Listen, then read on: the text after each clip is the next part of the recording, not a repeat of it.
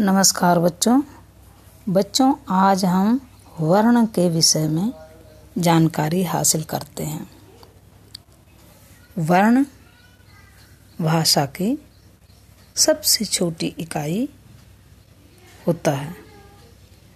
हम जिन ध्वनियों को बोलते हैं या उच्चरित करते हैं, वे वर्ण का रूप धारण कर लेती हैं। इस प्रकार हर अलग अलग ध्वनि को वर्ण कहा जाता है। वर्ण विचार के अंतर्गत हम वर्णों से संबंधित उनके आकार, उच्चारण, वर्गीकरण तथा मेल से शब्द आदि बनाने के नियमों का अध्ययन करेंगे। अब अगर बच्चों वर्ण की परिभाषा बोलनी हो तो लिखित भाषा की उस छोटी से छोटी मूल ध्वनि को वर्ण कहते हैं, जिसके टुकड़े नहीं किए जा सकते।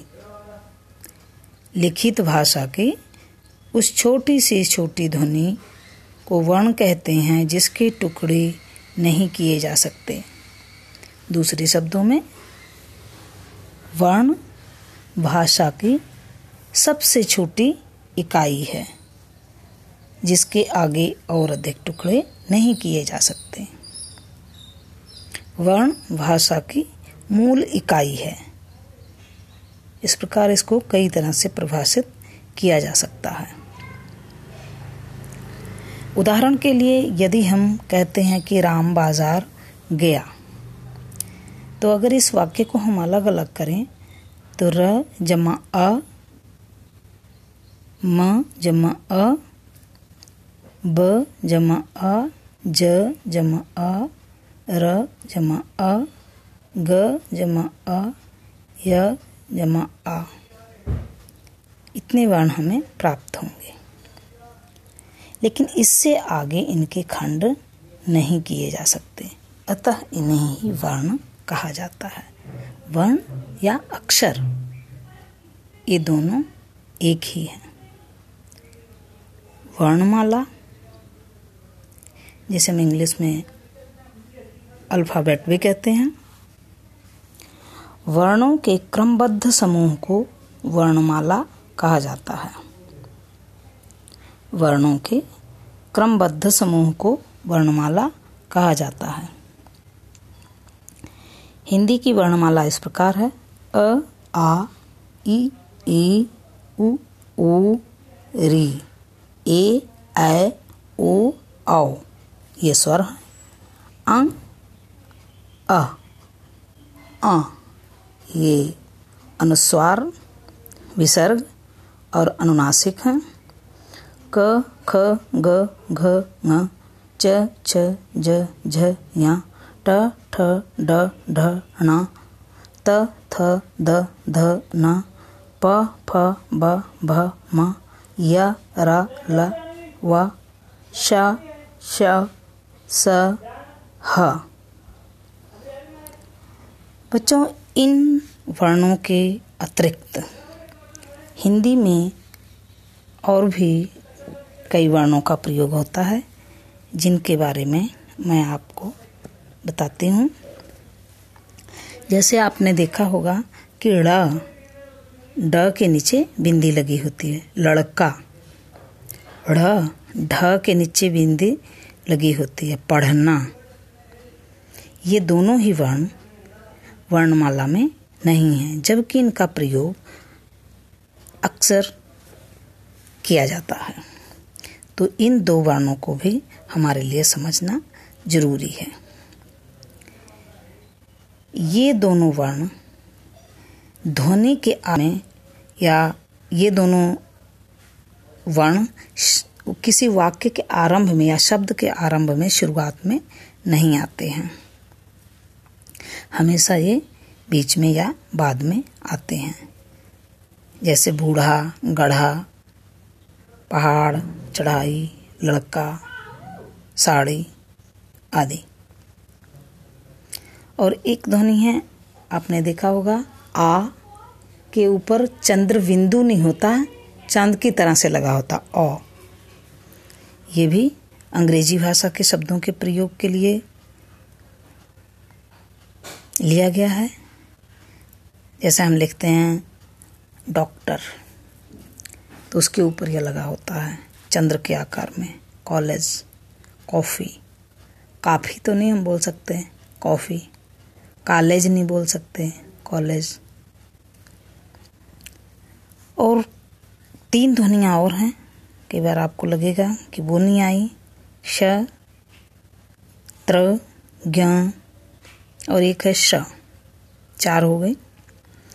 तो इनको बच्चों वर्णमाला में इसलिए नहीं रखा गया है क्योंकि ये संयुक्त व्यंजन है। ये जो मैंने अभी आपको वर्णमाला बताई, उसी में से दो दो वर्णों को मिला करके बने हुए हैं। इनके अलावा और भी कई ऐसे वर्ण हैं जो हम इन्हें दूसरी भाषाओं से लिया है। फारसी, तुर्की, अरबी आदि। जैसे का के पैर में बिंदी, खा के पैर में बिंदी, ग, ज, फ आदि के कौम। खुदा, गरीब, ज़रूरत, फन। तो ऐसे वर्ण हैं। अब वर्णों के भेद में आता है दो भेद। एक स्वर और दूसरा व्यंजन। जिन वर्णों को बोलने के लिए किसी अन्य वर्ण की सहायता नहीं लेनी पड़ती, उन्हें स्वर वर्ण कहा जाता है। दूसरे शब्दों में, स्वर स्वतंत्र ध्वनियाँ हैं। और अगर इसको अलग से बोलना चाहें, जिन वर्णों का उच्चारण स्थान करते समय हवा मुख से बिना किसी रुकावट के बाहर निकलती है, उसे स्वर कहते हैं। अ, आ ई ई उ, ओ, रे, ए ओ, औ। तो इनके भी बच्चों आगे तीन भेद होते हैं ह्रस्व स्वर दीर्घ स्वर और प्लुत स्वर ह्रस्व स्वर ह्रस्व का मतलब ही होता है छोटा। जिन स्वरों के उच्चारण में कम से कम समय लगता है, वे ह्रस्व स्वर कहलाते हैं। हिंदी में अ ई उ, री ये चार ह्रस्व स्वर हैं। दूसरे नंबर पे दीर्घ स्वर। जिन स्वरों के उच्चारण में ह्रस्व से दुगुना समय लगता है, वे दीर्घ स्वर कहलाते हैं। हिंदी में आ ई उ, ए, ऐ, ओ, औ, ये सात दीर्घ स्वर हैं। प्लुत। तीसरे नंबर पर आता है प्लुत स्वर। जिन स्वरों के उच्चारण में दीर्घ से दोगुना तथा ह्रस्व से तिगुना समय लगता है, वे प्लुत्सर कहलाते हैं, जैसे हे राम, ओम आदि। दूसरा आता है बच्चों व्यंजन।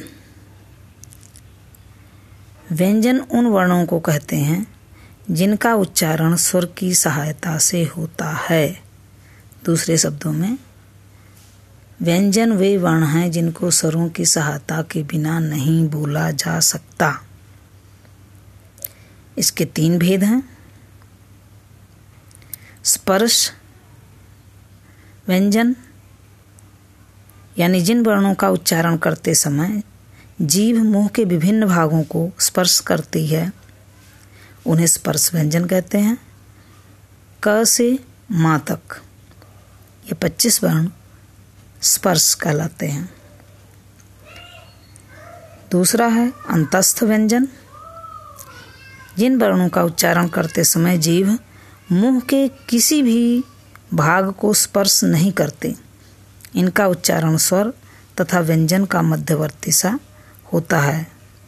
ये कुल चार हैं, य, र ल, व. तीसरा है उष्म व्यंजन। इन व्यंजन का उच्चारण करते समय हवा के रगड़ खाने से एक प्रकार की ऊष्मा गर्मी से उत्पन्न होती है।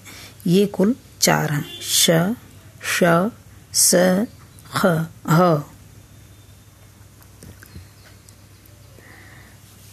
इसके बाद बच्चों, स्वर वाले में एक अनुनासिक स्वर होता है और एक निरानुनासिक।